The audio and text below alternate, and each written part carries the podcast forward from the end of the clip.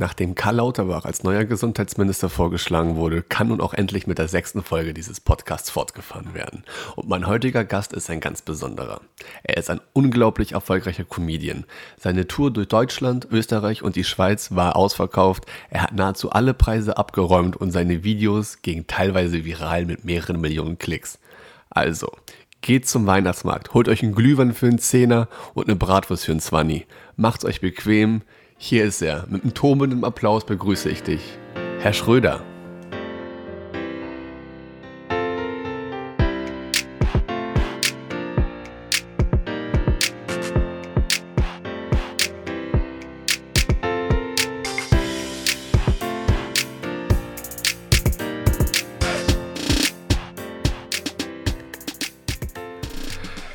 Herr Schröder. Grüß dich, Philipp.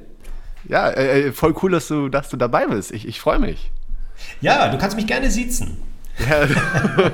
Guten Morgen, Herr Schröder. Nee, was habe ich dir schon nennen? verboten. Äh, bitte nenn mich, bitte nenn mich Kordjackett Opfer oder, oder Lauchlehrer oder einfach nur Opfer. Das geht auch. Oder Schrödi, kannst du sagen dann würde ich, glaube ich, am Ende doch Opfer nehmen. Aber ja. das, das, werden wir dann im Laufe des, der Folge mal ähm, klären. Schrödi, du bist, ähm, das ist das, glaube ich, dein Alleinstellungsmerkmal. Du warst äh, Lehrer, beamteter Lehrer, hattest einen festen, äh, also du warst wirklich fester Lehrer an einer Schule, an einem Gymnasium, genau. Gymnasiallehrer für Deutsch und Englisch. Ähm, und dann hast du gesagt, nee, jetzt werde ich Comedian. Ja, genau, so. So ganz so schnell ging das natürlich nicht. Ich äh, habe zwölf Jahre als Gymnasiallehrer gearbeitet für Deutsch und Englisch. Also richtig krass, Leben am Korrekturrand der Gesellschaft. Ähm, und äh, nein, genau, so war das. Und dann habe ich im Grunde, es war schon kein Prozess, der von heute auf morgen ging, aber ich hatte nochmal Lust, äh, ein eigenes Projekt zu starten und, äh, und habe mich dann ja, über, über eine Zeit von, von, von vielen, vielen Jahren dann nochmal entschieden, Mensch, so mit Ende, Ende 30 war ich da, zu sagen, ich probiere nochmal was ganz was Neues. Aber der Sprung vom Lehrersein zum Comedian oder äh, zum Entertainer, das ist ja trotzdem irgendwie ein großer Sprung. Warum ja, dann also warum dann überhaupt den Umweg gemacht übers Lehramtsstudium? genau, genau, genau. Das ist ja das Spannende im Leben. Ne? Die, die, diese Umwege sind ja oftmals nötig, damit man bestimmte Lektionen lernt. Ohne diese zwölf Jahre Lehrer sein, hätte ich überhaupt nichts zu sagen gehabt. Ja, also ich hätte, mhm. ne, also man sagt ja so, Comedy besteht ja aus Schmerz und Zeit. Also, also den, mhm. den, den Lebensschmerz oder Lebenserfahrungen, die eine gewisse Zeit lang bewirkt haben, das muss einfach sein, damit man überhaupt eine, eine, einen Aussagedruck hat, also äh, ja, irgendwas zu erzählen hat und irgendwas, was dich antreibt. Und also ich glaube, wenn ich jetzt nicht zwölf Jahre Lehrer gewesen wäre, äh, da, das, das, da hätte mir krass was gefehlt. Also alle Erfahrungen, alle Lebenserfahrungen hm. und so weiter. Also manchmal bedarf es eben genau dieser, dieser Umwege und äh, ja, und dann plötzlich habe ich das erste Programm eben, das brach so ein bisschen aus mir heraus, dann, weil ich dann so viel zu erzählen hatte und ich wollte so viel sagen. Mhm. Und genau, und diesen, diesen Druck, diesen Mitteilungsdruck, den braucht man eben auf der Bühne.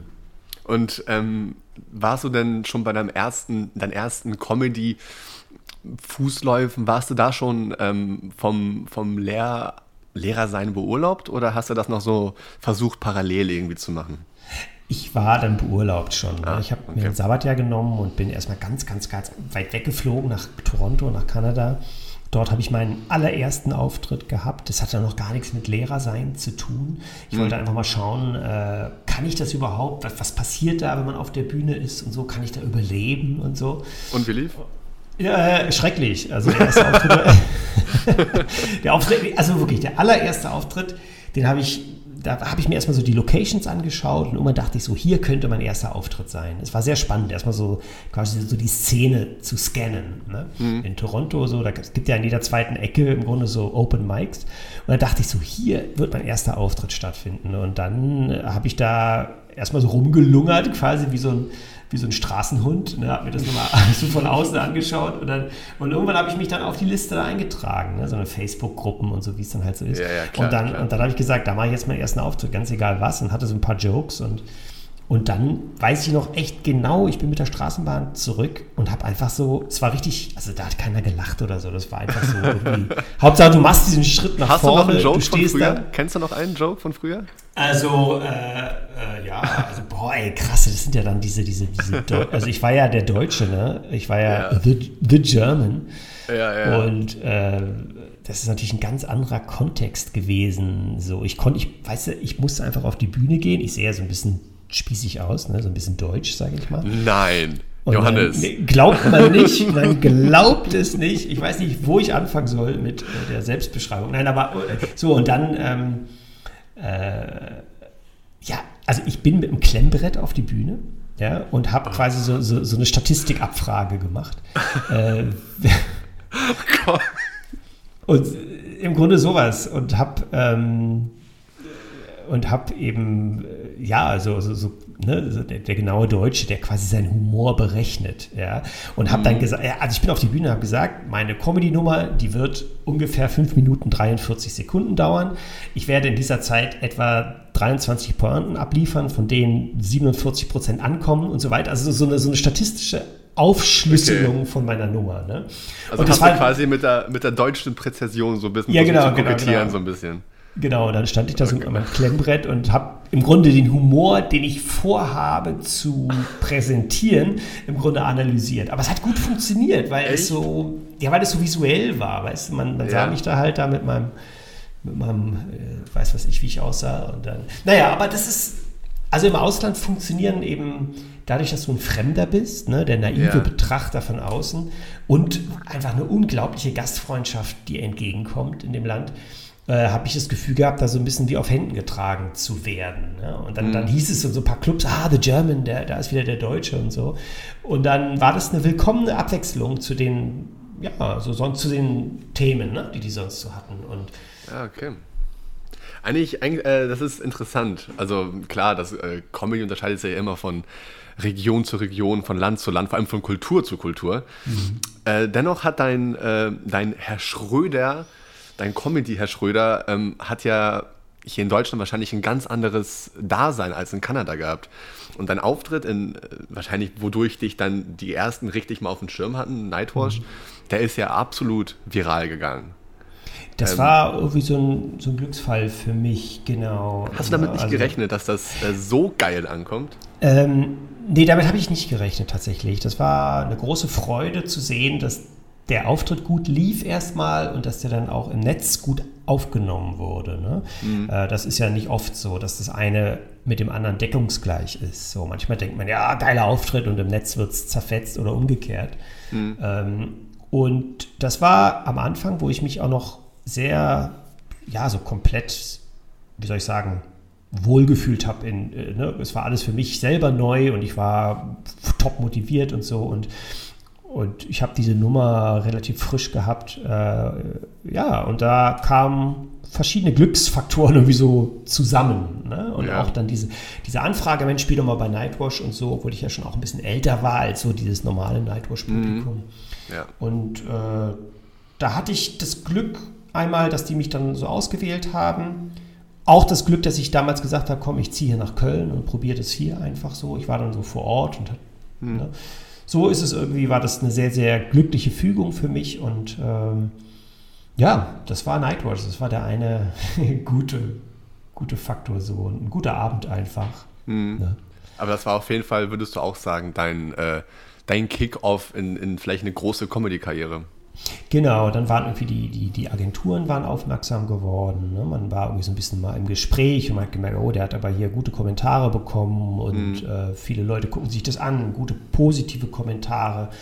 Äh, die Kommentare, die gesagt haben, ja, das ist mal was Neues, mal was anderes und so. Und Eben, dann, ja. dann, dann hatte ich schon ein paar Agenturen, die dann Interesse, Interesse hatten ähm, und mir auch den Mut gemacht haben, daraus ein Soloprogramm zu machen. Äh, so war das, ja. Und dann habe ich äh, World of Lehrkraft quasi daraus gemacht. Und dann bist du einfach durch Deutschland, Österreich und Schweiz äh, Genau. getourt. Also man muss fairerweise sagen, dass die, dass es glaube ich so zwei, drei Solos in der Schweiz und zwei, drei in ja. Österreich gab und dann der hauptsächlich, hauptsächlich natürlich in Deutschland. Und, aber ja. World, World of Lehrkraft wirklich von Flensburg bis nach, bis nach München und an den Bodensee runter. Ähm, Mega. Ja, das ist, das ist nach wie vor ähm, sehr, sehr schön. Da habe ich mich mega gefreut über meinen Titel World of Lehrkraft, weil der mir so bei so einer Autofahrt eingefahren ist, eingefallen mhm. ist. Und das liebe ich einfach. Da geht mein Herz auf.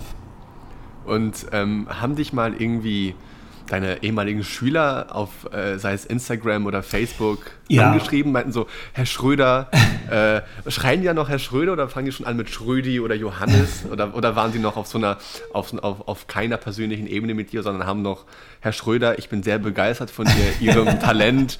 Äh, teils, ich, teils. Freue mich, ich, ich, freue mich auf die nächste Klassenarbeit. Also was, genau, was, genau, äh, genau. Sie haben die Klassenarbeit von damals noch nicht zurückgegeben. Das war eine 4 Minus. Die. die kriegt ihr nie zurück. Ich habe keinen Bock mehr. Ich habe die Sache geschmissen. Äh, wirklich kommt alles. Es ist, es ist so dabei, die Schüler, die einen noch äh, so als Lehrer sehen, andere sprechen einen so ein, an, wie man sich eben so im Netz anspricht und sagt, hey, coole Nummer, schick mal Link. Ja, schreibt in die Kommis so. Ne? Oder ja, mach mal, Schick mach, mal Link. Schick mal Link, mach mal, mach, mach mal Freikarte klar oder so.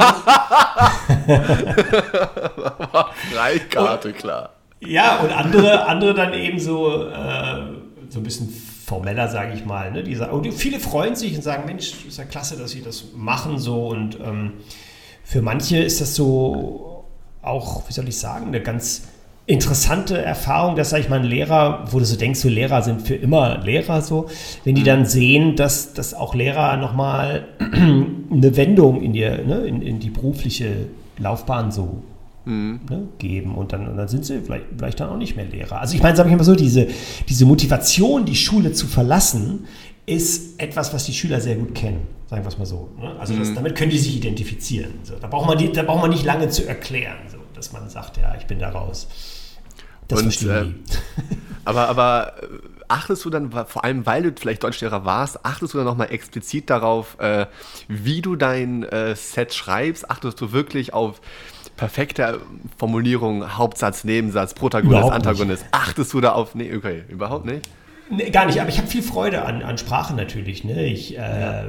ich, aber nur alles was, alles, was dem Gag dient. Ne? Also ich würde ich würde sonst. Aber klar, man kann sich auch nicht komplett. Äh, ich habe natürlich viele Lehrer im Publikum und so, die achten schon darauf, ob ich ja. da, ob ich Kommata sage oder Kommas und dann. Was ist denn richtig? Kommat, naja, kann man beides ist, sagen? Man kann beides sagen, genau. Ja, und viele, so, viele sagen dann, ja, das heißt aber Kommentar, Kommata und so und dann.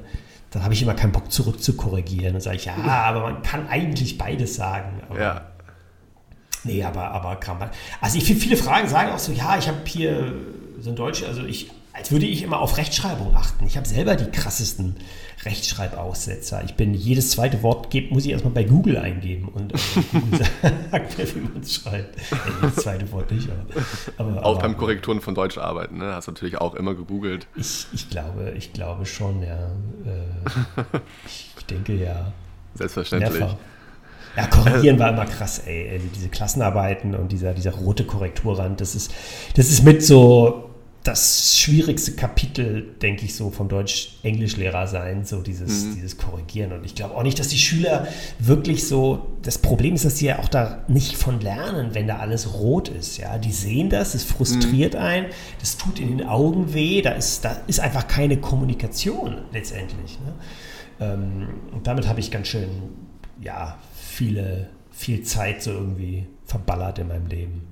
Also fand, aber du fandest trotzdem eine sehr prägende und wichtige Zeit für dich. Das, Ey, ich habe also den Unterricht habe ich geliebt mit den Schülern, ne? weil ich habe das also das direkte Kommunizieren, die ja. Beziehungs, die Beziehungsebene, ja, den Humor, den Spaß, den du hast und auch die die Gespräche, die du hast im Unterricht oder im Korridor, ne? Also alles was alles, was Beziehungsebene ist, alles, was Beziehungsaufbau ist, ja, dass man, dass man lacht gemeinsam, dass man, dass man äh, irgendwie langfristig eben so die Entwicklung so verfolgt und ähm, dass man an die Schüler glaubt, dass man die unterstützt und dass man, dass man da äh, mal die Augen, ein Auge zudrückt und so. Also alles, was in die Beziehungsebene geht, da habe ich mich gut gefühlt und auch ja, wohlgefühlt und so. Aber alles, was in Richtung Korrigieren, Notenlisten, Notendurchschnitte geht, da hatte ich einfach immer keinen Bock drauf. Und auch natürlich Lehrerkonferenzen und so und mhm. die ganze.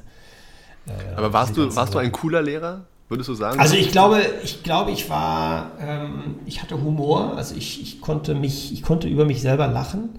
Ich habe mich nicht selber so, ich habe diese Rolle nicht so wahnsinnig ernst genommen. Ähm, ich hätte sicherlich öfter mal auch strenger sein müssen, sagen wir es mal so. Ne? Also ich hätte Ach, wahrscheinlich. Okay. Ja, ich war jetzt nicht so der. Also man konnte mit mir tatsächlich immer nur reden. So. Ich glaube, ich war an guter Kommunikation interessiert. Aber mir ist auch nichts entgangen im Klassenzimmer. Also die, ne, also wenn da hinten jemand gelabert hat und so, da habe ich dann nicht mehr weitergemacht. Also wenn ich sage immer so ein Programm, so in der letzten Reihe da bei mir, da wurde gegrillt und so, da haben die alles Mögliche gemacht. das stimmt vielleicht auch, aber ich hab, mir ist nichts entgangen. So, ne? Ich habe auch die Augen nicht zugemacht vor dem, was passiert ja. ist. So. Ähm, ich, cooler Lehrer, das müssen die Schüler entscheiden. So, ne? Ich glaube, äh, ich glaube, ich war sehr authentisch so. Also ich habe warst du denn witzig? Also warst du, du hast eben gesagt, du hast Humor gehabt, aber hat man schon im Unterricht gemerkt, so, der, äh, der Herr Schröder, der hat äh, vielleicht mehr Humor als, als, äh, als die anderen? Also ich habe mich am, ich habe mich an dem, was passiert, also eine Situation am, ne, im Klassenzimmer, hm. daran habe ich mich einfach gefreut. So, also ich habe mich mit den Schülern an Dingen gefreut, Sachen, die so im Alltag passieren, so, ne, im Schulalltag und so. Und also, und ich konnte über mich selber, also ich habe mich selber nicht so wahnsinnig ernst genommen. Das heißt, wir haben viel gelacht so. Also von daher würde ich sagen, dass es eigentlich immer so befreit war. Es war keine, ne? also da war immer Humor dabei. Haben, ich weiß nicht, ob ich lustig war. Ich glaube, die würden mich selber gar nicht jetzt als lustig sehen, aber ich habe mich dem Humor zumindest nicht in den Weg gestellt. Sagen wir es mal so. Mhm. Ja, okay. Ja. Und da, damit, damit ist schon mal viel gewonnen, wenn man, wenn ja, man sagt. Stimmt. Ja. Ähm, was ich auch ich will nochmal auf dein Nightwatch-Dasein äh, ja. mhm. zu sprechen kommen. Ähm, ich habe ja schon gesagt und hast ja auch schon bestätigt, das war dein, äh, dein Kick-Off in eine große Comedy-Karriere. Ähm, die Frage, die ich mir beim ersten Mal gucken gestellt mhm. habe, ist, also ich fand es erstmal mega, so ich fand es witzig, genau wie die restlichen 5 Millionen, die sich das angeguckt haben über YouTube oder so. Ähm, aber ich habe mich gefragt, ist das jetzt Johannes Schröder der Comedian oder ist es Herr Schröder der mhm. Kabarettist? Ich hab, ich, mir war nicht klar, hast du jetzt, mh, hm, spielst du da eine Rolle? Spielst du den, ähm, die, spielst du das Kord-Jackett-Jackenopfer? Oder bist du wirklich das Kord-Jackett-Jackenopfer und verarschst du dich gerade einfach selbst? Also mir, das war mir nicht klar. Kannst du das vielleicht beantworten? Ja, gerne, gerne, gerne. Es ist äh, auch eine gute Frage so, ne? Wie viel ist auf der Bühne so echt und wie viel ist natürlich hinzu erfunden? Mhm. Ich würde sagen, 90 Prozent, äh, das bin ich. Auf der Bühne, ja. Hm. Also 90 Prozent, natürlich bin ich nicht in Wirklichkeit ein Kordjackenopfer. Ja, ich habe mich nie so gesehen. Mhm. Aber da gibt es trotzdem so den Kern als Lehrer, wenn du ständig korrigierst und irgendwie so, sag ich mal, in dieser Mühle drin bist, dann ist das so ein, schon auch irgendwie so ein Grundgefühl. Du bist einfach ein Deutschlehrer. Da kommst du halt nicht irgendwie raus. So, ne? Und natürlich setze ich dann immer noch mal oben so eine Schippe drauf und mache es noch mal ein bisschen krasser so. Ja, ja klar, Comedy lebt ja auch von Übertreibung, klar. Genau, und zum Beispiel dieser, dieses Sportlehrer-Ding, ja, äh, wir waren Sportgymnasium ne? und ja. dann sind da zehn Sportlehrer gekommen in einem Schuljahr und alle waren irgendwie happy-go-lucky und gut drauf und, und äh, also, ne? Und dann ist natürlich, sage ich mal so, der das nicht mehr weit, dass man da so ein bisschen neidisch drauf ist, dass die, so, ne, dass die eben nicht korrigieren müssen und so weiter. Mhm. So, irgendwie sind das schon reale Erfahrungen, die irgendwie so, ne? Und, und natürlich setzt man dann immer trotzdem noch mal eine Schippe oben drauf. Also lass es 80, 80, zwischen 80 und 90 Prozent ist das, bin ich das auf der Bühne. So wie mhm. ich es erlebt habe, so wie ich es so wie ich es empfunden habe, äh, sonst könnte ich das, glaube ich, auch nicht mal. Ich könnte mir das nicht alles so komplett einfach so aneignen und dann so tun, als ob so. Ne? Also es sind einfach Sachen, die so, die so waren. Und klar, für den einen oder anderen Gag erfindet man, steigert man es einfach ein bisschen, ne? überspitzt es dann so. Und, aber es ist keine, keine gespielte Rolle so. Das, okay. das, das würde ich nicht sagen. Okay, das finde ich eigentlich, eigentlich auch ganz cool. Man nimmt es dir auch ab. Trotzdem mhm. war am Anfang nicht ganz klar, okay, ist das jetzt Herr Schröder oder ist das jetzt einfach nur einer, der spielt Herrn Schröder. Nee, und vor allem, ich war auch so erschöpft vom Beruf. Ja, also meine Anfangsnummer war ja so ein bisschen so, ich entschuldige mich für die Reklamhefte und ich entschuldige mich ja. für die Inhaltsangabe und für die Erörterung und für aber das ist ja auch der Witz, von dem du lebst. Du musst ja nur so ein Reklamheft rausholen und jeder ja, ja, im Publikum ja. kann es relaten und jeder. Also selbst ich, als du es rausgeholt hast, ich hab, man, ich, man stöhnt automatisch. Und du, hast genau. auch, du hast es auch klug gemacht. Du hast diese, du hast diese selbstverständliche Emotion, die wir alle damit verbinden. Keiner mag Reklamhefte. Aber du hast diese Reaktion, die absolut erwartbar war. Die hast du umgemünzt und du wusstest, dass diese Reaktion kommt und hast darauf aufgebaut. Und das ist, finde ich, sehr, sehr, sehr kluge Comedy. Ja, danke, danke. Also ich habe, vor allem ich habe das ja, das ist ja auch so ein, ähm, ein Gefühl, was bei mir ja auch so war, dass wenn ich diese Dinger im Klassenzimmer oder so rausgeholt habe, dann mhm. habe ich ja genau ich, ich, erinnere mich halt an dieses Gefühl, was die Schüler ja. hatten. Ja? Und, und das ist eben so, und deshalb ist es auch nicht weit weg von mir, mich, mich damit, das Ding dann da auch auf der Bühne rauszuholen und zu sagen, boah, es tut, tut mir echt leid, dass wir euch damit quasi ne, im Leben so mhm. äh, gestraft haben. So, du musst auch mussten. nur Plusquamperfekt sagen. Das ist ja, ja auch schon witzig. So, wenn, wenn ich das sage, ist es nicht witzig. Wenn du aber als Deutschlehrer das selber, also du nimmst ja dich selber damit auf den Arm. Ja, genau. Also ich stelle im Grunde, ich stelle im Grunde meine eigenen beruflichen Inhalte, sage ich mal, so ein bisschen nehme ich die aufs Korn, ja, oder nehme die unter die Lupe und so. Mhm. Eben weil ich als Lehrer selber unter vielen Dingen natürlich auch so meine Schmerzen hatte, ja, Grammatikunterricht, Erörterung und so, diese ganze Aufsatzdidaktik und so. Das ist, oh oder auch der, zum Beispiel der, der, der Notendurchschnitt. Es gab Lehrer, die haben ihre Notendurchschnitte bis auf die vierte Stelle hinterm Komma ausgerechnet. Ja? Hier, mhm. der Torben Manuel steht auf einer 1,8746. und das kriegst du ja im Lehrerzimmer mit, das hörst du ja. Und, dann, und, so, und dieses Gefühl, was das bei mir hinterlassen hat, das muss ich eben dann auch einfach auch direkt auf die Bühne transportieren. Also es sind sage ich mal, erlebte Dinge, ja, die man dann natürlich mit so Witzen so ein bisschen übertreibt, anreichert oder so, aber die Grundemotion, die ist einfach, die, die, die habe ich einfach aus dem Schulalltag mit auf die Bühne genommen. Also da mhm. ist kein großer Unterschied. Und ähm, nicht nur die, also die Bühne, die ist ja auch groß. Ähm, mich würde mal auch mal interessieren, also du warst ja, du hast ja den ersten Platz belegt beim äh, Quatsch bei der Quatsch Comedy Talentschmiede. Mhm. Da war ich übrigens auch äh, 2000, mhm. boah, Jetzt muss ich mal, ich sage jetzt einfach mal 17. Ich bin mir jetzt nicht sicher, ob es jetzt 18 ja. oder 17 war. Also ein, ähm, ich glaube 17. Mhm. Ja, das kann sein, ja. Mhm. Ähm, da war ich mit, ob du den vielleicht kennst, Tutti, Tutti Tran. Ja, klar, Tutti Genau, mit dem war ich ja, da zusammen. Ah, ähm, dann warst du ja auch noch im äh, hier NDR äh, Comedy Contest, Prix genau, Contest, ja. Comedy mhm. Contest. Mhm. Da hast du auch gewonnen. Mhm. Dann hast du äh, einen Publikumspreis gewonnen, eines, äh, ein, ein renommierter Publikumspreis. Der, der Genau, den hast du auch noch gewonnen. Also du, es liest sich schon ziemlich gut, deine Vita. Was ich mir jetzt frage, was war dennoch dein ähm, größter, kapazitätsmäßig größter Auftritt vom Anzahl der Personen? Also, weißt du also Mixshow, also da, wo ich natürlich mit anderen Künstlern bin, war in der Lanxess Arena ne, mit 14.000 äh, moderiert von Kristall und so weiter. Das ist aber eine Mixshow, eine XXL. XXL ah, ja, genau, ich erinnere mich, ja, ja. Mhm. Das ist so, das ist dann, aber da, da bist du ja, die kommen ja nicht deinetwegen so, ne? Die kommen ja natürlich wegen des Events und so weiter.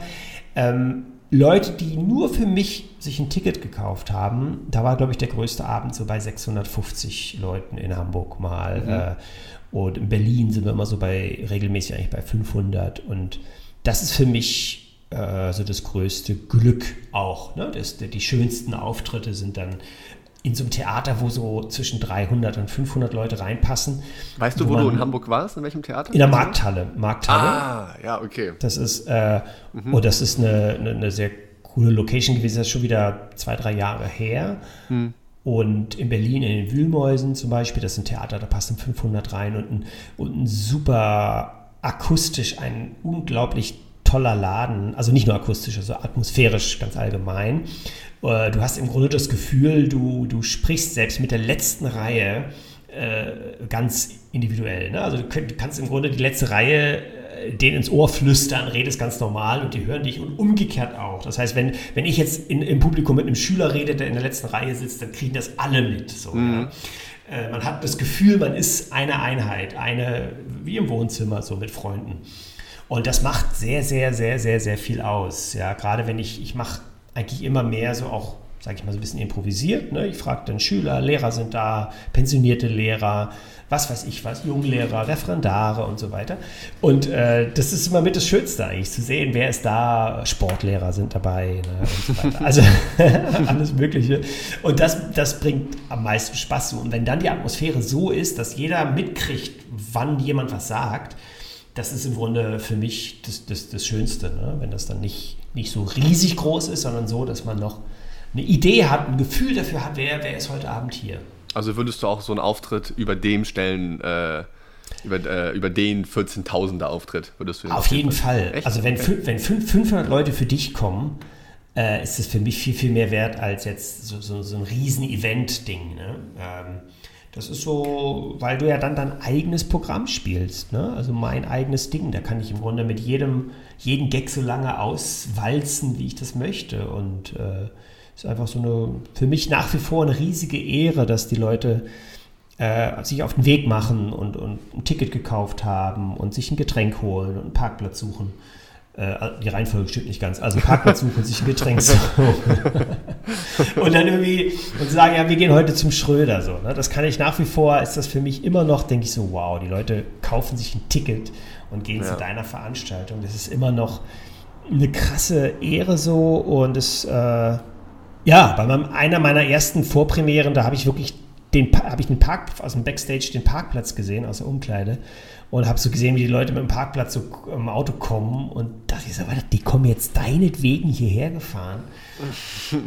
und so. Das ist und, ein geiles Gefühl. Ja, und, und so, so ein. Und so mit dieser Demut äh, gehe ich nach wie vor auf die Bühne. Also wenn, ne, hinterm Vorhang habe ich dann da so ein kleines Mantra, wo ich einfach dankbar bin dafür, mich freue, dass die Leute heute Abend daher gekommen sind und so. Und, und das ist gut, dass man, ähm, ja, dass ich das, genau. Und, und die Freude, also darauf freue ich mich tatsächlich bei jedem Abend, ne, auf, auch wenn man die Sachen mal nicht so ideal sind. Es gibt manchmal eine Location, die ist dann nur halb voll oder die ist, was weiß ich, zu, zu groß oder ist Open Air. Und es gibt manchmal Faktoren, die sind nicht so leicht, kennst du ja auch. Ja, klar, ich, also ich bin die Referenz für, für sowas. Do, nee, doch, aber doch. Ja, können wir, können wir gleich drüber sprechen. Das ist auch ein sehr. Äh, aber, aber was, das, ich weiß, was du meinst, ja. Aber das Einzige, was wirklich, also was ich merke, was immer funktioniert, ist, wenn man den Schalter umlegt, wahrscheinlich eine allgemeine Regel fürs Leben, mhm. wenn du den Schalter umlegst und sagst, ich darf hier heute auftreten, ich freue mich, dass die Leute da sind, egal unter welcher Bedingung, e-, egal wie es mir geht, egal wie die Location ist, ja, ob es jetzt da zieht oder ob es, was weiß ich, was da die, die Situation nicht ideal ist, ähm, ob Corona ist oder nicht oder wie, aber die Leute, die da sind, auf die freue ich mich. Und diese mhm. Freude, die kann einem dann letztendlich auch immer keiner nehmen. Ich hatte Open Airs im Regen, ja, da saßen mhm. die Leute halb nass da so, ne? Und und da dachte ich, boah, wie willst du das jetzt rechtfertigen, dass du da jetzt auftrittst? So, ja, ja. Ich habe fast so diesen Impuls, mich zu entschuldigen, genau wie damals im Unterricht. Ne? Da dachte ich so, boah, ihr seid da, tut mir leid, so Leute, ich mache fünf Minuten früher Schluss. Ja, ja ich verstehe, ich verstehe, was du meinst. Ich finde, Open Air ist auch ähm, nochmal eine ganz andere Hausnummer, egal wie viele Menschen das sind. Einfach ja, durch ja. diesen Faktor Open Air. Das ist eine ganz andere Akustik, du hast nicht diesen Hall, du hast ähm, Witterungsverhältnisse, du hast gegebenenfalls vielleicht sogar äh, Fußvolk, was um, den, um die Bühne herumgeht, aber nicht Teil der Veranstaltung ist, sondern ja. gucken die vielleicht mal, das ist natürlich selbstverständlich eine ganz andere Situation. Ähm, aber das ist doch, also ich finde, denkst du denn selber über dich, okay, ich bin ein, ich bin ein guter Comedian? Denkst du das selber über dich? Äh, äh nee, denke ich nicht. Also, warte mal. Nee, okay. Ich glaube, es gibt viel bessere, wie soll ich sagen? Ähm, also ich bin, glaube ich, so, äh, auf der Bühne spontan und guter Performer. So. Also ich kann irgendwie, äh, ich bin da irgendwie da, ich stehe da nicht blöd rum, sondern ich gehe mit einer inneren Begeisterung auf die Bühne, die, die echt ist. So. Und das macht vielleicht mal hier und da den schlechten Gag auch mal wett. Ne? Mhm. Also, weil nicht jeder Gag ist geil so, aber, nee, aber ich habe Lust, ich habe ich habe irgendwie was zu sagen, ja, auch jetzt über das Schulsystem und über, über, über Bildung allgemein und so und über das, was ich so erlebt habe. Also ich glaube, ich habe was zu sagen, aber es gibt bessere Comedians so. Es gibt sicherlich Ne? Aber dann ist die Frage, was genau ist ein Comedian? Ich meine, du kannst jetzt auch die mega geilen Gags haben, aber wenn du, wenn du nicht mit der inneren Lebendigkeit auf der Bühne bist, ja, also mit der inneren Begeisterung, dann bringen dir die besten Gags nicht. Ne? Bringen dir die besten Gags nichts. Also du musst so. Aber ich würde jetzt nicht sagen, dass ich so der geilste Comedian bin, überhaupt nicht. Aber ich äh, habe hab so eine, ja, eine, sag ich mal, eine, eine Aussageabsicht so, ne? Und was Authentisches so. Genau, das, das trägt ziemlich Ja. weit. Ja, also äh, ich habe ja, ich hab ja auch mal Comedy gemacht. Ja. Ist Jetzt nicht, nicht, nicht so groß Erzähl. wie du. Erzähl. Ja, ähm, also was gibt es da viel zu erzählen? Also ich war relativ jung ähm, und ähm, ich war da, gut, ich habe mit 17 oder sowas angefangen, muss dir vorstellen, bis, bis ich 19 war. Und ich war mit 17 oder 18, war ich noch nicht so, wie heutzutage 17, 18, 19-Jährige sind. Ich war äh, ein bisschen bubihaft, also ich war noch ähm, nicht so der 19-Jährige, der so cool kommt, er will jetzt die ältere Szene aufmischen. Ich war halt eher so, ich habe mich auch sehr unwohl gefühlt in dieser Szene. Ähm, ich weiß nicht, wie es in Köln oder Berlin war, aber ähm, ich habe hier in Hamburg auch einen harten Druck gespürt, weil, ohne jetzt, dass es komisch klingt oder ich mich jetzt aus dem Fenster lehnen möchte, aber so gut wie alle Auftritte, klar gab es ja eins, zwei, äh, die katastrophal waren, aber äh, nochmal 90 Prozent der Auftritte waren echt fantastisch, bis sogar richtig, richtig gut. Und ähm, ich war mal in der, es ist eine Eisdiele, die ist in Eppendorf oder Winterhude, ist ein ganz guter Ort in Hamburg. Und bin da aufgetreten. Das waren, weiß ich nicht, ich sag mal 50, 60 Leute oder sowas. Ja. Und da war mein alter Kunstlehrer, war da im Publikum. Und das wusste ich nicht. Ich hab's, während des Auftritts habe ich es gemerkt. Und dann habe ich halt, als ich ihn gesehen habe, habe ich ihn direkt auf die Schippe genommen. Ich habe ihn durchgehend verarscht. Also bei jeder, alles spontan, komplett verarscht durchgehend. Und er hat das gefeiert, er fand das richtig witzig. Und nach der Veranstaltung kam der, kam der Veranstalter zu mir und hat dann gesagt, ey, äh, du bist der Erste seit Kristall, der hier die Hütte so äh, zerrissen hat. Und natürlich hat mich gefreut, als 18-Jähriger, ich so, wow, okay, äh, mega, ich freue mich. Aber wenn du im Kopf noch sehr unreif bist, und das war ich, äh, das war so ein Druck. Ich habe mich wirklich, ich habe mich sehr verwundbar gefühlt. Und das hat dann auch in dem Auftritt gemündet. Das war in äh, einem Schauspielhaus in, äh, das war nicht das deutsche Schauspielhaus, sondern das war das in Munzburg. Wie das heißt, weiß ich nicht, aber alle Hamburger wissen das. Äh, ich weiß nicht, wie das heißt. Ich glaube, es heißt Kunst. Schauspielhaus, aber ich weiß es nicht. Ähm, dann bin ich aufgetreten. Ich weiß nicht, ob du den Herrn kennst, Bastian Block. Nee, sag mir nichts. Nee, der hat da moderiert. Und äh, dann bin ich da aufgetreten und der hat dann irgendwie als, äh, als Ansage hat er gesagt, ja, jetzt müsst ihr noch irgendwie 5 Euro Eintritt an der Abendkasse zahlen. In fünf Jahren zahlt ihr für ihn 30 Euro, wenn er die Stadien füllt. Das, ich, fand, ich, fand das, ich fand das sehr. Das, ich weiß nicht, ob das so leicht zu verstehen ist, aber ich fand das im Moment sehr unpassend, weil das eine Ja, Erwartungshaltung beim Publikum geschaffen Ja, hat. Und dann kam ich auf die Bühne, ich war schon, ohne ein Wort zu sagen, ich war durchgeschwitzt. Ich hatte so einen Druck und an dem Abend lief so verdammt wenig. Also unfassbar. Ja, die ja. besten Jokes, die immer gesessen haben, haben nie gesessen.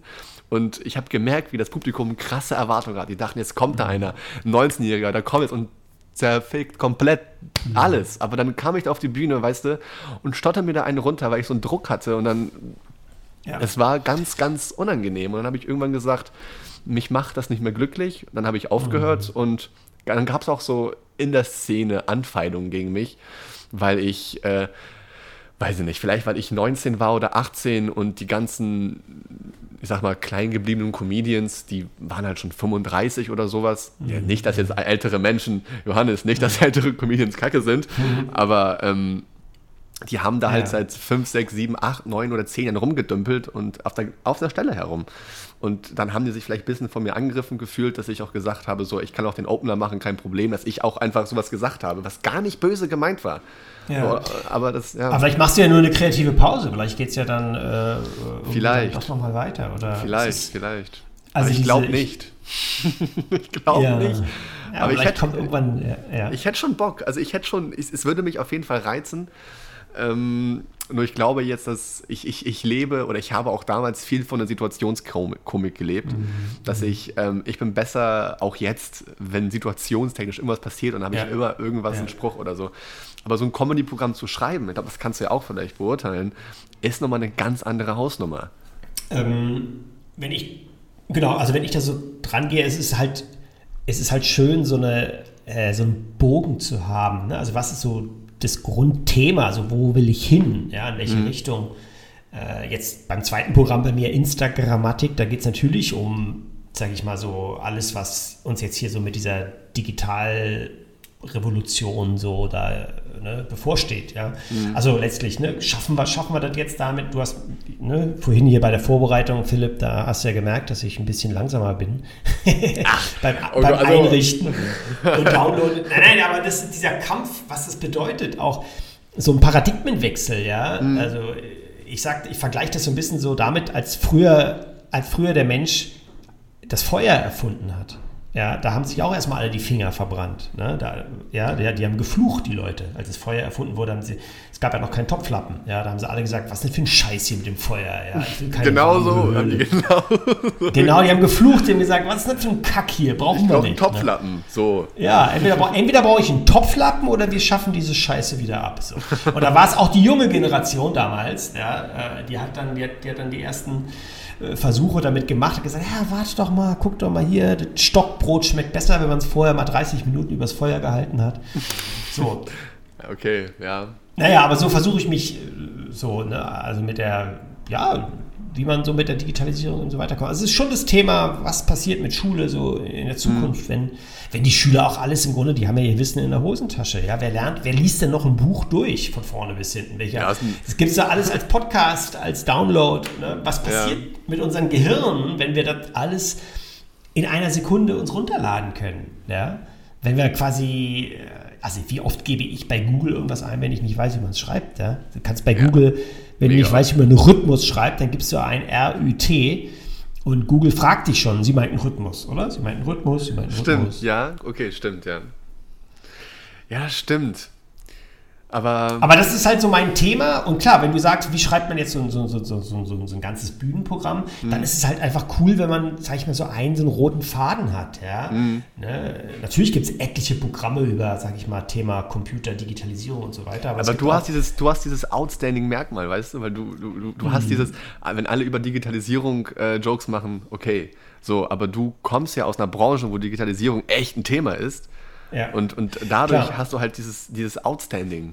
Aber ich bin auch neugierig, was das mit den Menschen macht. So. Also was macht es mit jungen Leuten, wenn die, wenn, wenn die jetzt so lernen müssen, wie sie es gerade tun? Ja? Also mhm. mit was, was macht es mit unserem Denken und so? Das finde ich schon total, total spannend. Ich schreibe gerade auch schon am dritten Programm. Hast du, äh, hast, du, hast du einen Autor? Hast du Autoren? Ja, ich schreibe mit äh, einem Kumpel zusammen und Autoren auch, Simon Slommer, mit dem habe ich auch meine beiden Bücher zusammengeschrieben. Mhm. Und wir, ja, wir, wir, treffen uns einfach und labern und schreiben und schreiben und labern und äh, machen manchmal nur Brainstorming, manchmal schreiben wir richtig, so richtig kleinteilig an einem Gag, ne? sozusagen so, wie hört sich der Gag am besten an? Äh, meistens, was mich halt schon mega glücklich macht, ist, wenn wir einfach sagen, komm, lass uns einfach mal brainstormen über das oder das Thema, so, ja. Einfach mal über den Französischunterricht. Was fällt uns ein? Warum lernen Schüler nicht gerne Französisch? Ja? Ich habe Französischunterricht so, geliebt. Okay, da bist du aber einer von wenigen, aber gratuliere. ja. äh, also es gibt tausend Themen, ja. Man könnte über das Klassenbuch, ne? Früher hat man auch diese Klassenbücher gehabt und so, die werden ja auch abgeschafft gerade. Es gibt Ach, so viele Themen. Nicht mehr? Nee, nee, langsam nicht mehr, nee, bald nicht mehr. Also manche Schulen sind so gerade in so einer Übergangsphase und so. Ja. Das war auch so die erste Aber, Verantwortung für mich damals, so Klassenbuch, äh, nennt man das, Klassenbuchbeauftragter ja. oder so. Das war auch, genau. mein, das war auch mein, mein höchstes Rad in der Schule. Also. Der hab's, hab's, höchste hab's, Amt. Ja, hab's dreimal ja. verloren. Also es hat gut, gut funktioniert. Du hattest eine Aufgabe. Ja, ja, siehst du, dann bin ich zum, zum, zum Comedy gekommen. Ich dachte, ja gut, das ist witzig, das muss ich erzählen. Ja. Aber was, wenn ich jetzt wieder anfangen würde, was schlägst du mir vor? Worüber, worüber soll ich da reden? Weil ich habe auch das Gefühl, dass langsam sind so viele Themen abgegrast. Ich finde vieles witzig. Und ich hatte mhm. mal eine mhm. Phase, wo ich nie Comedy geguckt habe. Und dann habe ich mal sowas aufgeschrieben, was ich sehr witzig fand. Und dann habe ich, das war locker bestimmt eine halbe Stunde Material. Das war wirklich viel. Mhm. Und dann habe ich das einem Kollegen geschickt und gefragt, du, wie findest du das? Und die erste Nachricht war, es gibt schon. Ja gut, dass es alles schon gibt, ist klar. Aber also ich würde immer so, so gucken, was treibt dich am meisten um? Ja, also ähm, das kann auch, viele Leute fragen ja so, wo liegt dein größter Lebensschmerz?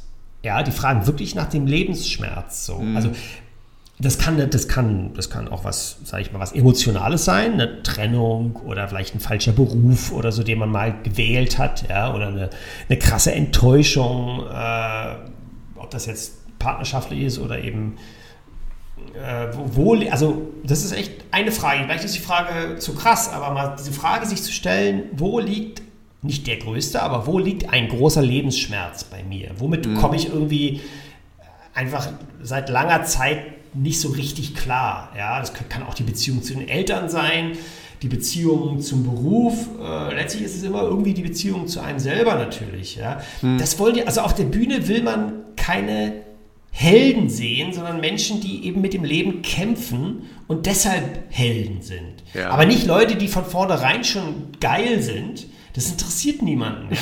Man, man, möchte die, nee, man möchte die Brüchigkeit sehen, ja. ja? Den, den, den, Lebens, den Lebenskampf. Ähm, und, und dann trotzdem, wie jemand es dann Ne, also jetzt auch keine, nicht jemand, der auf der Bühne nur rumklagt und weint, das auch nicht, sondern wie jemand klagt und trotzdem es dann irgendwie äh, schafft und so. Und diese menschliche Seite, die ist eben, glaube ich, immer, immer irgendwie so die, die am meisten ans Herz geht. Ja. Weißt du, was ich, was ich an meinem ersten Auftritt gemacht habe? Ja. Also nein. ja, du, du, hätt, du, könntest es theoretisch wissen, weil der war komplett, Johannes, ich schwöre es dir wirklich, äh, der war komplett geklaut. Von, ja. äh, von der Anfangssilbe bis zum Ende. Es war komplett geklaut. Und nicht von ja. irgendeinem so No-Name-Comedian, sondern es war von Maxi Stettenbauer. So nicht, ja. ich dachte, ich dachte, ja, das mache ich jetzt einfach mal. Ja, und dann habe ich es einfach wirklich kein Scheiß auswendig gelernt. Das war mein allererster Auftritt, war komplett geklaut. Komplett. Komplett. Und ich habe mir allein, also, schon, ich hab mir allein da schon. Und ich habe mir nicht über die Konsequenzen Gedanken gemacht. Ich habe danach komplett was Eigenes geschrieben. Aber ähm, das war schon komisch, als dann die Zuschauer, die fanden uns alle witzig. Die haben geklatscht. Und ich dachte, ich wäre Comedy-Gott. Und dann sind die alle weg nach Hause gegangen. Und dann kam der Veranstalter so: Ja, Philipp, komm mal kurz. Und ich meine, ich habe schon gedacht, oh, vielleicht hat man es ja gemerkt. Und dann bin ich nach hinten gegangen, so, ja, ähm, es kamen uns einige Sequenzen, kamen uns da bekannt vor aus deinem Programm. Ja, und dann äh, war das sehr, sehr unangenehm. Also, wenn man mal, ja klar, ich meine, klar, eine ganze Nummer zu klauen ist natürlich ein bisschen. Äh, war ein bisschen doll, ja, ich weiß. Also es wird einem, also ich würde mal sagen, es fällt sowieso auf, ja, früher oder später. Ja, ich würde ähm, sowas auch nie mehr machen, natürlich nicht. Ich war so blau, das war einfach auch dumm. Du, wenn es für den ersten Schritt auf die Bühne ist, geschenkt, ja, aber ähm, Nee, aber, aber sonst, also ich finde ja sowieso, auch wenn jetzt jemand zum Beispiel ein Buch schreibt oder so, oder was, was treibt dich am meisten um, ne? Mhm. Und äh, wirkt, also es ist, glaube ich, besser so rumzudenken, als zu überlegen, was kommt bei den Leuten besser an. Ja. Äh, das wirklich das Echte, das Authentische ist, was ist, was sind deine Lebensfragen, woran knabberst du, ja? Ähm, viele schreiben ja auch, durchaus viele reden über das Älterwerden, über das Altern, ne, über den Tod, natürlich ganz viel über Beziehung, ähm, über das nicht gut genug sein, ja, über Lebensoptimierung und, und dass man eben bei diesem ganzen Optimierungsdruck einfach nicht hinterherkommt.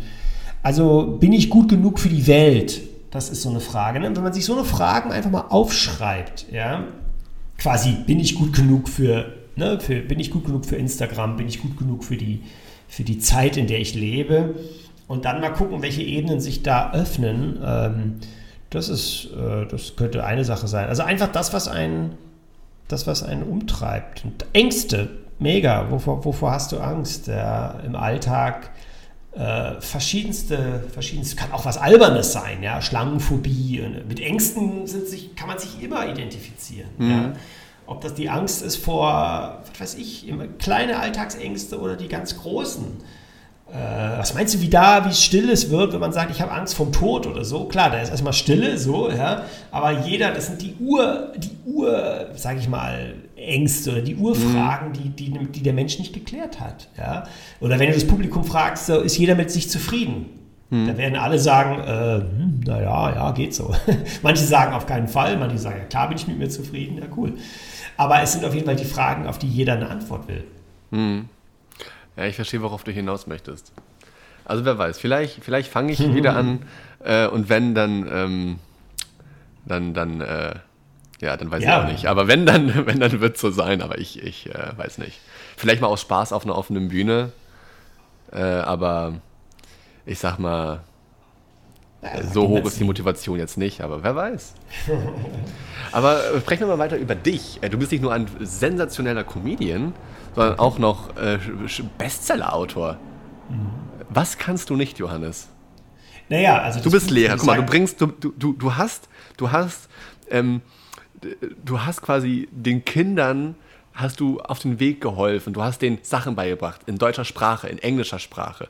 Du hast, du bringst genau diese auch mit deinem Programm zum Lachen, sowohl ältere als auch jüngere. Und du bist auch noch äh, ein fantastischer Autor. also Kann man das lernen? Ähm, ich glaube, wieder ähnlich wie jetzt bei der Frage vorher, ne? was, ist, was ist die grundinnere Aussage, Absicht, Aussagewunsch so. Ne? Und dann ist einfach ausprobieren und versuchen und loslegen. Ne? Also da würde ich gar keine großen Hemmungen haben. Hauptsache, man hat so diese Grundidee. Und äh, ich hatte, ich habe natürlich meinen Autor, Simon Slommer, mit dem ich das beide Bücher komplett zusammengeschrieben habe. Ne? Ähm, und wir im Grunde jeden Satz uns gemeinsam hin und her geworfen haben und so, bis es dann so war, wie wir es wollten. Äh, beide Bücher basieren auf dem Programm. Ne? World of Lehrkraft und Instagrammatik ist im Grunde so, dass diese Grundideen immer schon da waren und dann, ähm, ja, und dann, dann schreibt man irgendwie, ein, Buch ist noch ein bisschen was anderes als ein Programm. Ne? Man kann es eben nicht, es lebt nicht auf der Bühne, es muss für sich stehen können. Es ist eine Welt, die du aufbaust und die, die in sich erklärbar sein muss irgendwie. Das ist nochmal eine andere Herausforderung so, aber du, mit Freude rangehen, einfach anfangen, sich keinen Kopf machen, wem irgendwas gefällt, sondern äh, eher auf die Suche gehen nach der eigenen, nach, dem, nach der eigenen Aussageabsicht. So, was, worauf habe ich, worauf haben wir Lust? Und wir haben so ins Blaue geschrieben, ey, ohne dass wir wissen, wo es hingeht.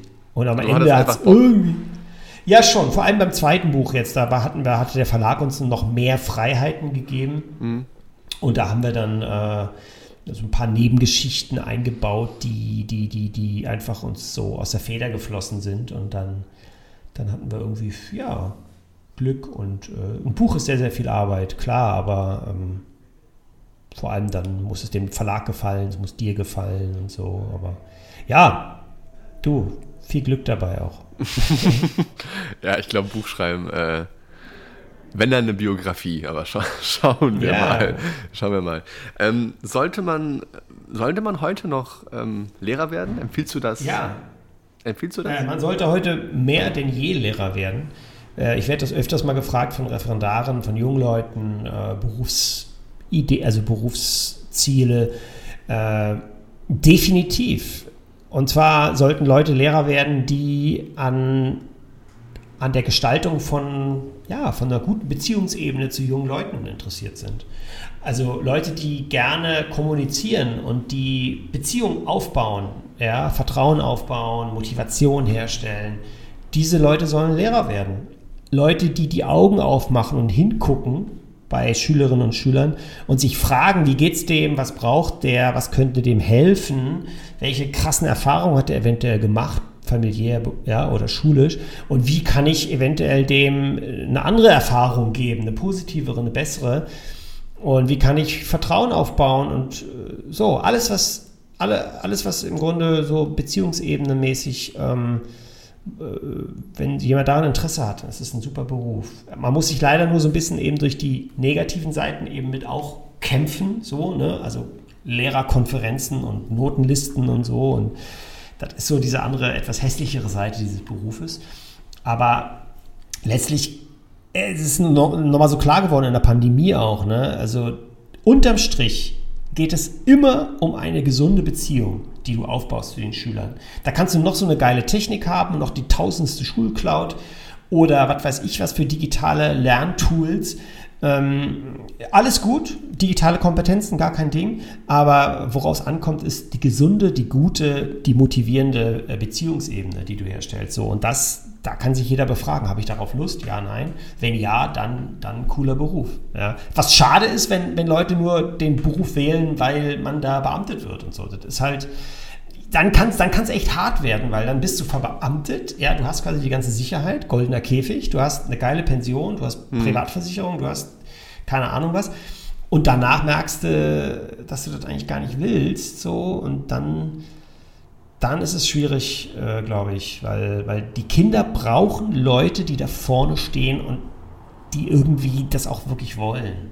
Ansonsten mhm. ist das halt der Frust für beide Seiten. Ja. Und das habe ich schon auch durchaus öfters erlebt. So, ne? Johannes Schröder, Lehrer, Comedian, Autor und auch noch mhm. Keynote-Speaker. Das ist auch nicht schlecht. Ja, keine Ahnung. Also dafür, für das Thema für das Thema brenne ich halt, ja. Das kann also, ich voll dass, verstehen. Dass, also, dass man, dass, dass, dass die Kinder brauchen Leute vor sich, die einfach, die nicht sich selbst aufgegeben haben. Ja, ich kenne so ein paar, also entweder aus eigener Schulerfahrung, aber auch so, äh, wenn, wenn Schüler Leute vor sich haben, das, die haben ja dann nur einen Deutschlehrer oder nur einen Englischlehrer und wenn die sich dann, wenn, wenn die, die den Stiefel nur durchziehen, weil sie da verbeamtet sind, dann ist das richtig, richtig, richtig, richtig übel und, und schade und traurig und so, ja. Ähm, also klar, es kann nicht, muss jetzt nicht jede Stunde geil sein, überhaupt nicht. Ey, bei mir waren, waren längst nicht alle Stunden. Darum geht es auch gar nicht, ne, ob der Unterricht einmal perfekt vorbereitet ist oder so. Aber äh, man, man muss immer wieder bereit sein zu kommunizieren. Das ist das Harte auch an dem Beruf. Ja, du kannst, du, du stehst eben da mit deiner mit deinem Menschsein da vorne hinterm Pult. Und ähm, aber die gute Nachricht wiederum ist, du kannst auch mal sagen, so, heute ist der Unterricht richtig scheiße. Ich habe leider nicht geschafft, was vorzubereiten. Seht es mir nach und dann nächste Woche ist es dann wieder okay oder so. Ne? Aber ich würde jedem empfehlen, klar, Lehrer werden, auf jeden Fall. Ne? Und prüfe warum. Äh, und, und ja, auf jeden Fall natürlich auch ein bisschen Bock haben an seinem eigenen Fach, so, das ist ja klar. Ne? Aber noch wichtiger als das Fach ist, die, ist der Wunsch eben mit, mit den jungen Leuten was anzufangen. Ne? Anfangen das sind, zu wollen. Das sind sehr schöne Worte. Ja. Und ich glaube, damit kann man auch mal äh, getrost äh, die Folge beenden. Ja. Eigentlich denke ich mir immer irgendeinen Folgetitel aus. Ähm, das war die letzten fünf Folgen, war das jetzt äh, irgendwas, was auch wirklich im Podcast oder in der Folge dann yeah. erwähnt wurde. Ich habe Bock mit dir irgendwas Clickbait-mäßiges zu machen. Ich habe Bock, irgendwie sowas Catchiges, weiß ich nicht. Sexlehrer oder so. Also Sexlehrer, ja. Das Wort Sex wäre jetzt das erste Mal, keine Ahnung. Ähm, ich, äh, boah, schwierig, schwierig zu sagen. Also ich habe jetzt gerade, was ich jetzt beim letzten, letzten fünf Minuten das Thema, habe ich immer so gesagt, so ähm, bei, bei diesem ganzen digitalen Nachhilfe, Gedöns und Fortbildung, sage ich immer so, Beziehungsebene ist das Wichtigste. Es gibt keinen QR-Code für Wertschätzung. Ähm, das ist so mein. Das ist ein cooler. Folgetitel. Ja. Es gibt keinen QR-Code für Wertschätzung. Genau, und da stehe ich hundertprozentig dahinter, äh, dass wir natürlich Fortbildung brauchen und digitalen Online-Konferenzen und so, aber es wird die Beziehungsebene zu den Schülern durch nichts letztendlich ersetzt werden, ja, ersetzt werden können. Und deshalb, es gibt keinen QR-Code für Wertschätzung. Unser es gibt keinen QR-Code für Wertschätzung. Finde ich fantastisch. Stabilster Folgetitel. oh Gott, das ist so merkwürdig, wenn, wenn du was Lehrer. Hast du früher. Ist cringe. Bevor oder? wir. ist richtig cringe. Hast du, hast du früher versucht, als Lehrer auch ähm, auf Krampf äh, auch etwas, was in deinem Sprachgebrauch einzupflegen. Wahrscheinlich. Hast du auf Krampf lustig zu sein oder so jung und cool? Hast du das versucht? Wahrscheinlich ist mir das mal passiert, aber, aber, aber ich muss zu meiner Ehrenrettung sagen, ich glaube, ich kriege das mit. Also ich habe dafür, ein ich hab dafür mhm. eine, eine Antenne oder sogar mehrere Antennen. Manchmal zünden die vielleicht ein bisschen zu spät. Ja, dann denkt man so, okay, da, da war ich jetzt ein bisschen peinlich, da war ich cringe, da habe ich versucht, mich anzubiedern. ja, aber ähm, wie soll ich sagen, also ich kriege das mit. Manchmal kriege ich es ein bisschen verspätet mit, okay. Aber ich, das ist das Spannende auch an dem Beruf. Ja, also, dass man, dass man, dass man, die Schüler sind gnadenlos ehrlich. Da kannst du, die, die, mit denen kannst du richtig Spaß haben und richtig lachen. Mhm. Und dann meinen die das auch so. Dann ist es, dann ist es mal etwas, wo der Moment gepasst hat und du lachst gemeinsam und alles ist geil, alles wunderbar. Wenn du das dann versuchst zu wiederholen, ja, oder auf dieser Welle weiterzureiten, dann wird es peinlich. Und das ist, und die Schüler spiegeln dir das immer mit so einer knallharten Ehrlichkeit. Mhm. Und deshalb ist dieser Beruf so nah am Leben. Deshalb ist dieser Beruf so geil, weil der eben, weil, weil du jeden Tag kriegst im Grunde immer die Wahrheit aufs Tablett geschmiert. Ja. So. Und aber zu deiner Frage, ja, wahrscheinlich war ich öfters auch mal cringe, aber, aber ich hab's, ich hab's gemerkt. Ich krieg's mit. So. okay. Johannes, ich bedanke mich bei dir für deine Zeit. Philipp, ich danke dir. Nein, ich danke dir, Johannes. Nein, Digga. ähm, hat Spaß gemacht. Das ist wirklich cringe jetzt. ähm, ich, hat echt Spaß gemacht. Äh, cool. Äh, wer weiß, wenn ich mit Comedy wieder anfange, bist du äh, nicht der Erste, der das erfährt, aber äh, du, ich, ich werde es dir widmen. Und ähm, ich bedanke mich bei deiner Zeit, für deine, für deine Offenheit und natürlich auch für, für dich, für deine Person. Und ich wünsche dir und allen Zuhörern noch einen schönen Tag, morgen, Abend, Wochenende, wann auch immer ihr es hört. Mhm. Und äh, die letzten Sekunden, die schenke ich dir. Da kannst du sagen, was du möchtest. Positives. Und ähm, ja, vielen Dank und äh, bis zum nächsten Mal. Tschüss. Ja, liebe Hörerinnen, liebe Hörer, vielen Dank fürs Zuhören. Äh, wie es zu Deutsch wäre halt zu tun, ich habe richtig krass gelabert, aber äh, mir hat es mega Freude gemacht. Philipp, vielen, vielen Dank für deine Einladung. Bitte und schön. schaut mal vorbei bei mir auf Instagram oder auch nicht. Ihr könnt mich fol folgen oder auch direkt entfolgen. ähm, oder auch Grüße. melden, notfalls. Kann man auch machen. Oder melden, irgendwas in die Kommentare schreiben, eine schöne Beleidigung, irgendwas, äh, irgendwas Stabiles. Auch mal, auch mal ein, auch mal ein, auch mal ein Missgeburt. Einfach, einfach mal, mal, einfach mal Hurensohn. Schön, aber richtig schreiben. Das ist Gut, alles klar. Bis dann. Ciao. Bis dann. Ciao. Das war die sechste Folge dieses Podcasts und das Jahr neigt sich langsam dem Ende zu. Denn in zwei Wochen, also am ersten Weihnachtstag, wird die letzte Folge in diesem herauskommen. Und mein Gast wird dann auch kein, kein kleiner sein. Denn dieser Gast ist Sportjournalist und hat schon die großen Fußballer vor Mikrofon gehabt. Jüngst hat er sogar Julian Nagelsmann, Trainer vom FC Bayern München, interviewt. Also, seid gespannt, es wird ein geiler Fußballtalk. Ich wünsche euch jetzt schon mal im Voraus frohe Weihnachten und bis bald. Euer Philipp.